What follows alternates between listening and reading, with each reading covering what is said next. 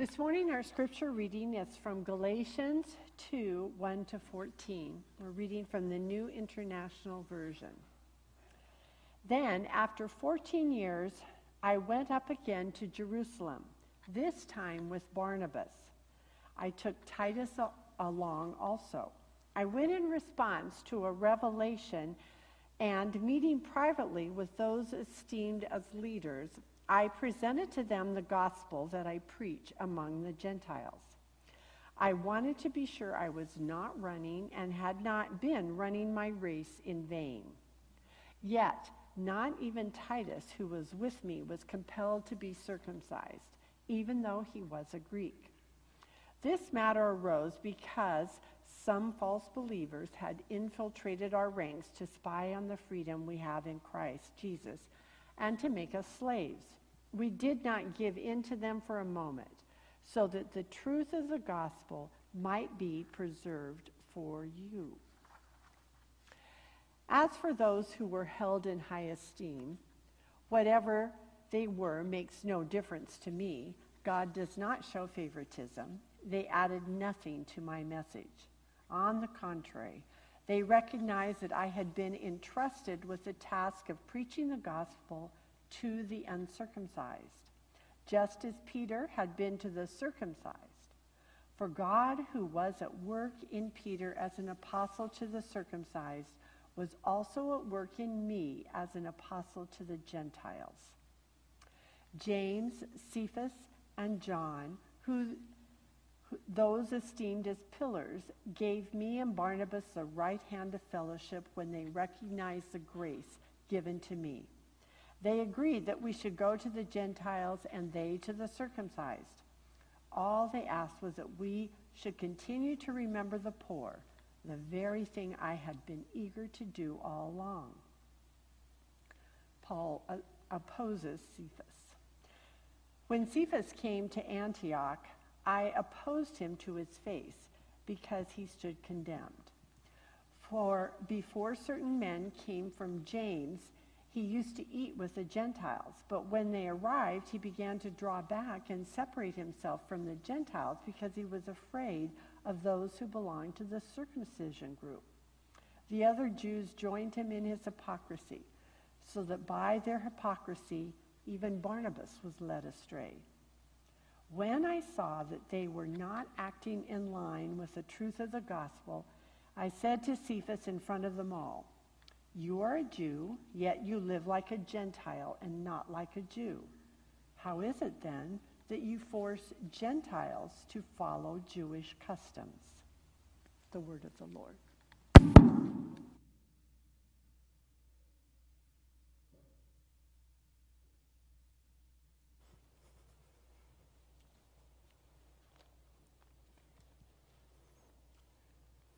So, we continue in our sermon series on relationship revolution, and we are following along with a congregation wide study of emotionally healthy relationships. This is part two of the emotionally healthy discipleship series that we are studying. And uh, we're kind of on the home stretch. We have just a couple of weeks left to go uh, through, including this week, three weeks to go. And then we are in the season of Lent with a new series that is going to focus on the trial of Jesus and the various convictions, the heart convictions of the people uh, who were major characters in and around Jesus' trial. But we continue talking about relationships. And uh, some of you might have listened to this reading from Galatians chapter 2, and you're wondering, what in the world is going on? It's actually Paul's testimony of a major disagreement that happened in the early church between really two of the major figures. And certainly, uh, according to the testimony of history, the two highest ranking members of the early church, and that would be the Apostle Peter and the Apostle Paul. We'll get more into that in a second, but first, I wanted to talk about basic electrical circuits.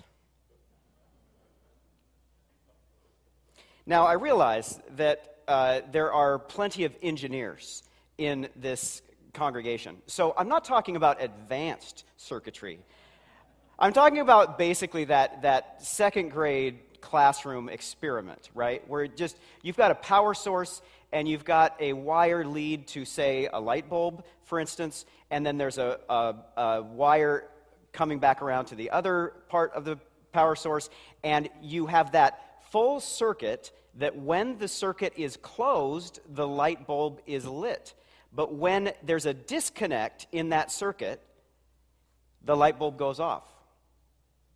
So it's kind of interesting, I've found as a layperson in the electronics world, that, that oftentimes I think that I'm doing something to like start something when I turn a light bulb on, when I turn the switch. You, can you join me in that? You know, that, that sense that, that something is like not in existence, and we, we say, let there be light, and we flip the switch, and now all of a sudden there's electricity. But it turns out that, that the electricity is, all, is there. The wiring is there. It's like live, and we actually disconnect it in order to not have the lights on, right? So it works opposite. Same thing happened. I, have, I, I got a drink of water, I filled up my water glass uh, just before this service, and water kind of works the same way. Uh, we don't necessarily, uh, if you had a pump, maybe you're causing water to flow, right, when you go get a drink. But if you go to your faucet, you're really just removing the barrier to the flow of water in order to get that drink. So, what I want to do is take this illustration of, of a circuit and that, that to close the circuit is a positive thing because it makes light happen.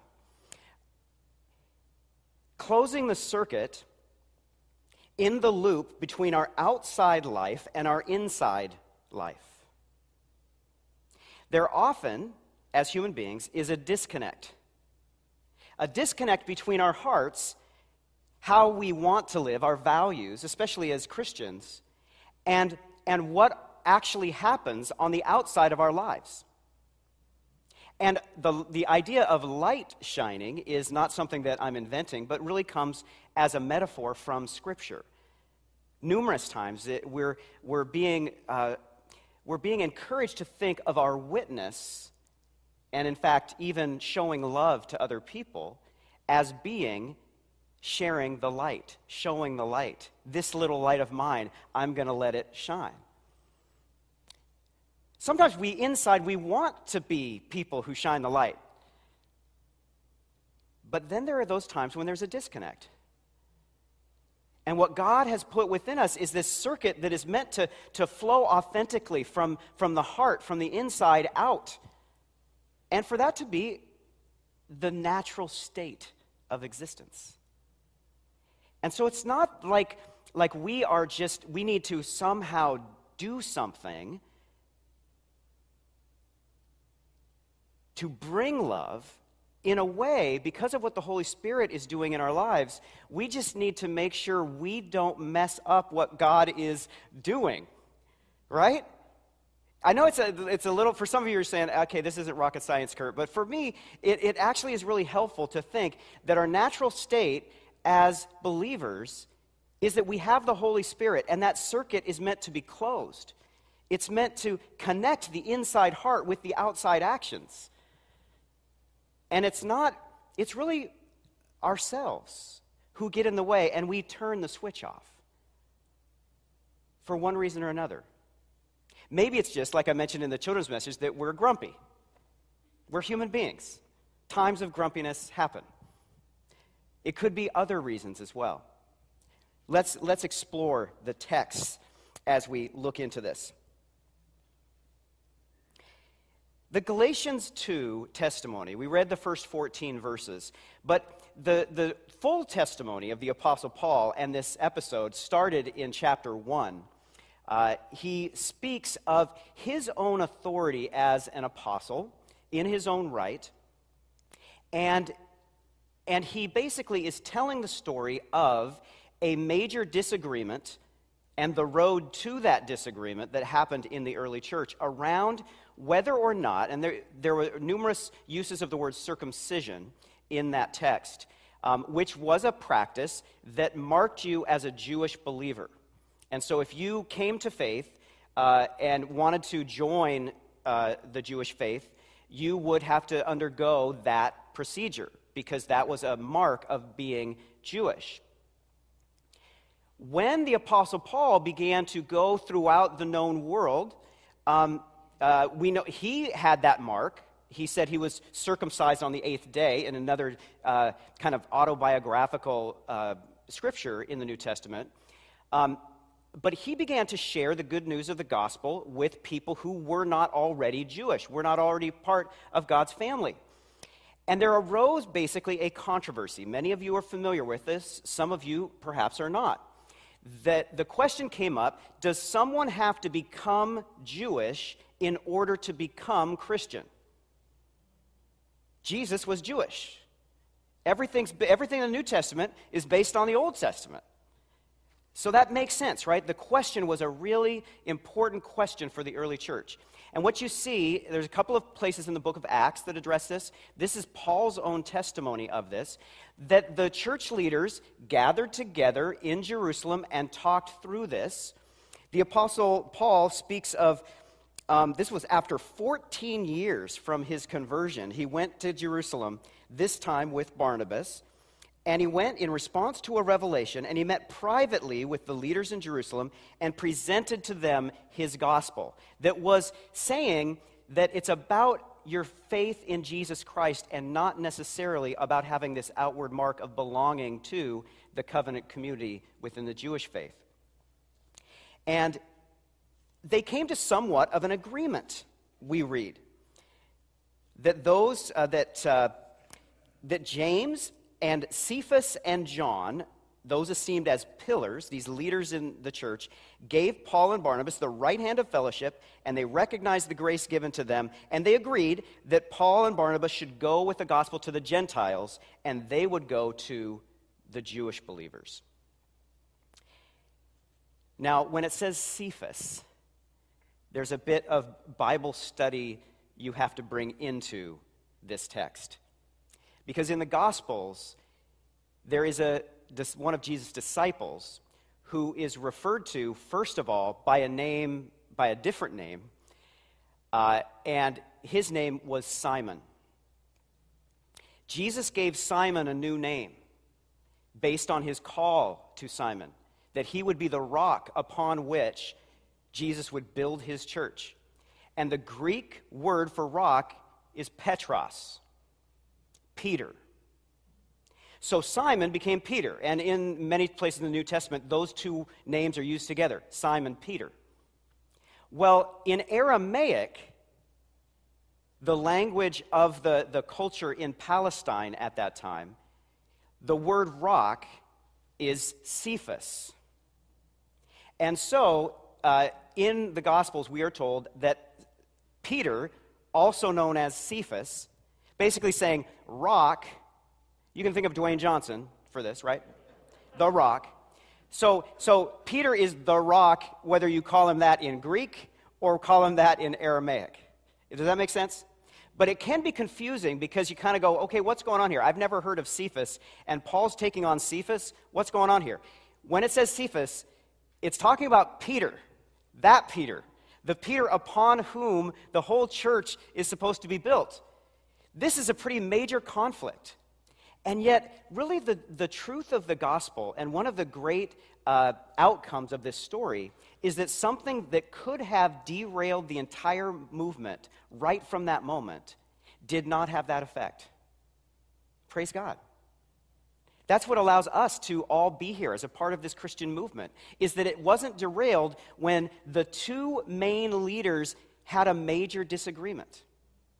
Now, in the text, we find that it went further than that because Paul is noticing that Peter is doing something that does not reflect Peter's own stated values. Okay, here's where the, here's where the circuit comes in the disconnect between values and what's on the outside. So, Peter had said we know this from uh, in the book of Acts when Peter had this vision. He was with uh, a man named Cornelius, and he, he, God gave him a vision that said, said it's basically okay for Gentiles to become believers in Christ without following all the rules of Judaism. Peter knew that. Peter had ex- ex- extended the hand of friendship and fellowship, but when he was around people who, who didn't want there to be table fellowship between Gentiles and Jews, he kind of fell under their influence a bit and separated himself from the Gentiles. And Paul basically said, What gives? And, and really, it's, it's in your face because literally, if you read it in verse 14, it said that Paul got into Peter's face. But it's very much a, it's an exhortation that says, Peter, you're better than this. I know you don't believe this. Do you realize what you're doing isn't reflecting the values I know that you have and the values you've told me?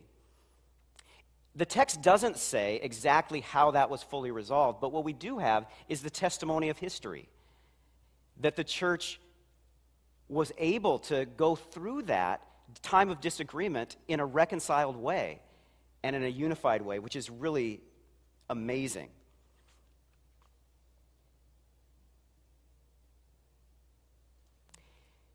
Later on in Galatians, in chapter 5, the Apostle Paul goes into the dynamics that may indeed have been at play during this time of disagreement.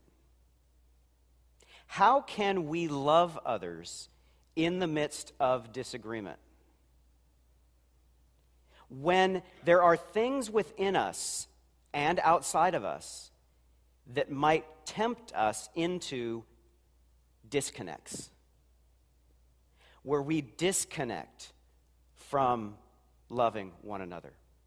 And one of the, the, the most challenging times where the disconnect is likely are times of disagreement.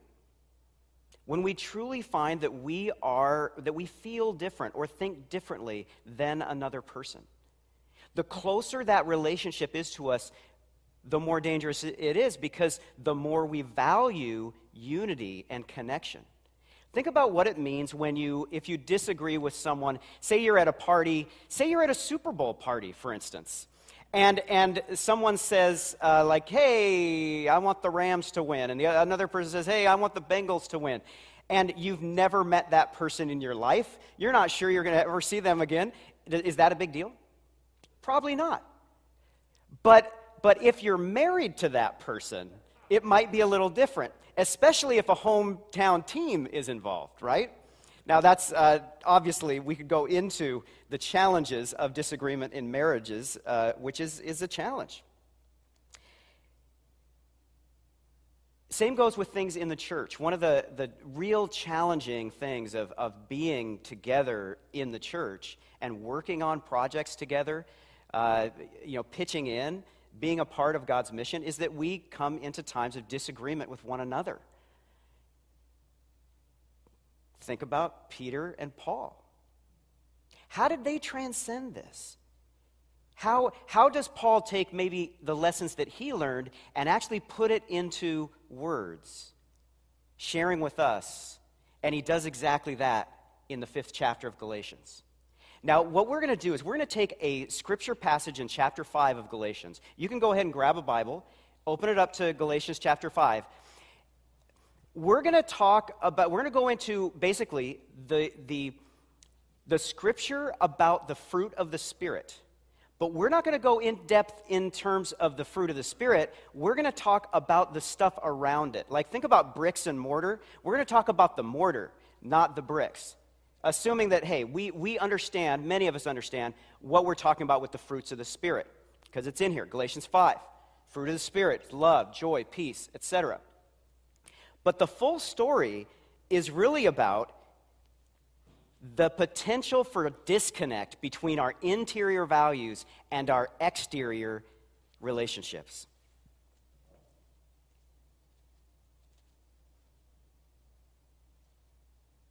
This is the key to, to acting in line with the truth of the gospel, which, by the way, in verse 14 was Paul's, that was his, his exhortation to Peter Peter, you're not acting in line with the truth of the gospel. How can we act in line with the truth of the gospel? We do that by listening to the voice of God within. Now, this is, a, is the presence of God within that we have through the third person of the Trinity, the Holy Spirit. This is given to those who are in Christ. And so you have Christ's presence within. The Holy Spirit. We listen to the voice of God within. So in verse 13 of chapter 5 of Galatians, Paul lays it all out there in line with what we've been doing in this sermon series. He brings it back again to love in countless ways, all through the New Testament. 1 Corinthians 13, the letter of 1 John, here in Galatians. Love, love, love, love. Yes, tomorrow is Valentine's Day, but the Bible never gets tired of it. In a, in a way, it's always St. Valentine's Day in the New Testament. It's about love. For, for, God, for God so loved the world that he sent his only begotten Son. Love, love, love. Verse 13 You, my brothers and sisters, were called to be free. This is at the conclusion of his, his, uh, his teaching on the freedom we have in Christ. But he says, Do not use your freedom to indulge the flesh. Sarx, right? Our human weakness. We talked about that last week. Um, rather, serve one another humbly in love. That's what we're called to. But we're in this, we're in this field of choice now. Paul is bringing up this sense that we actually have the potential to disconnect ourselves from the good work of love that the Holy Spirit is doing within us. And that happens when we use our freedom to indulge the flesh. Paul says in verse 14, For the entire law is fulfilled in keeping this one command love your neighbor as yourself. There it is again. From the Old Testament. Jesus restates it as the summary of the law. And then here it is in the teaching of the church love your neighbor as yourself. But then Paul says, if you bite and devour each other, watch out or you will be destroyed by each other. So obviously, there can be times when we, rather than just love one another, we can actually bite and devour each other. Yeah. So, Paul lays down this first point that love is central. And love is the natural state of us being under the influence of God's Holy Spirit. And if there's a disconnect, that leads to devouring and destroying. Paul then moves into another encouragement to recognize an inner conflict. And this is going to be really important to the conclusion or the practice of how we can avoid the disconnect. Recognize the conflict between the spirit and the flesh. Verse 17, Paul writes, For the flesh desires what is contrary to the spirit, and the spirit what is contrary to the flesh. They are in conflict with each other, so that you are not so that you are not to do whatever you want. So there's a lot of connection here that Paul is making. First of all, he sets spirit and flesh as competing entities. There are times when God, God's Spirit wants us to love, but we, in our heart of hearts, our human hearts, do not want to love. We want to be the center. We want it to be our own way.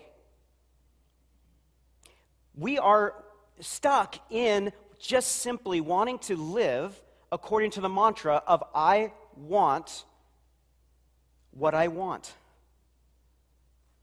But Paul's saying here is spirit and flesh are in conflict so that you are not to do whatever you want. That would be just using your freedom to indulge the flesh. If we're going to live by the Spirit, we have to recognize this conflict within us. And that leads to a third aspect that Paul brings up in this passage all throughout chapter 5 that we should walk with the Spirit. In another place, later on at the very end of the chapter, Paul speaks of keeping in step with the Spirit. That means to attend to, to value, to listen to the voice of God within us, the Holy Spirit, and to take the time sufficient to truly listen so that the connection can be made and the loop between our inside values and our outside actions is closed. That's how the light of Christ shines. Well, how do we go about that? Paul says, Walk by the Spirit, and you will not gratify the desires of the flesh. Since we live by the Spirit, let us keep in step with the Spirit. He even says about the things that we want, our desires, he says, Those who belong to Christ Jesus have crucified the flesh with its passions and desires. The Holy Spirit has, has changed our hearts, that we want to glorify God above all things. We want to please God. That's where our hearts are. Where do these disconnects come from?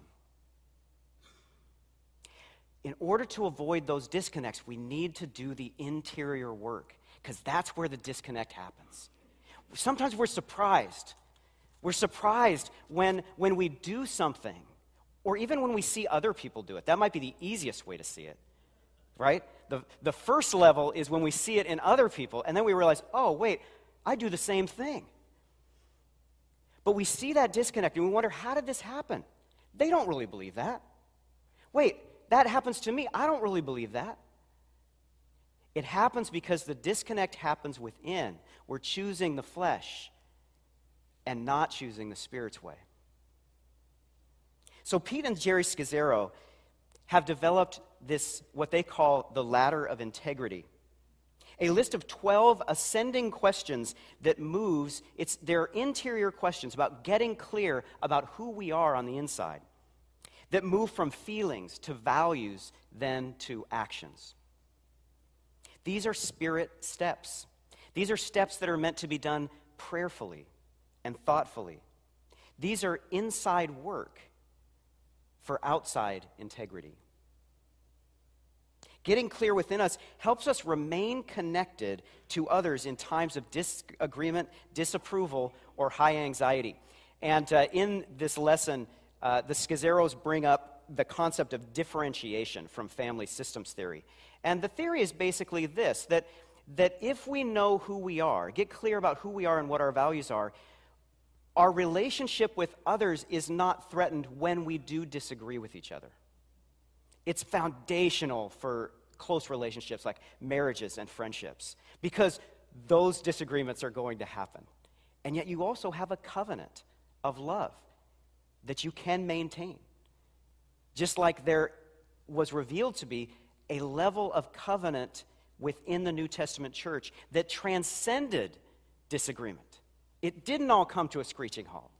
It's the good news of the gospel and the good news for all of our relationships. Climbing this ladder of integrity is a personal process of getting clear within so that we can relate to others in a healthy way. And you can apply it to your marriage, you can apply it to parenting, apply it to, to relationships at work, and apply it in relationships at church.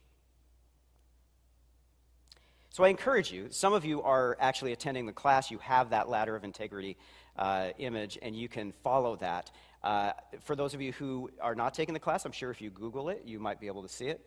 And, uh, but it really is just a tool to remind us that as Christians, if there is going to be a disconnect, it's because it happens on the inside and we're not taking the sufficient time to spend with the Spirit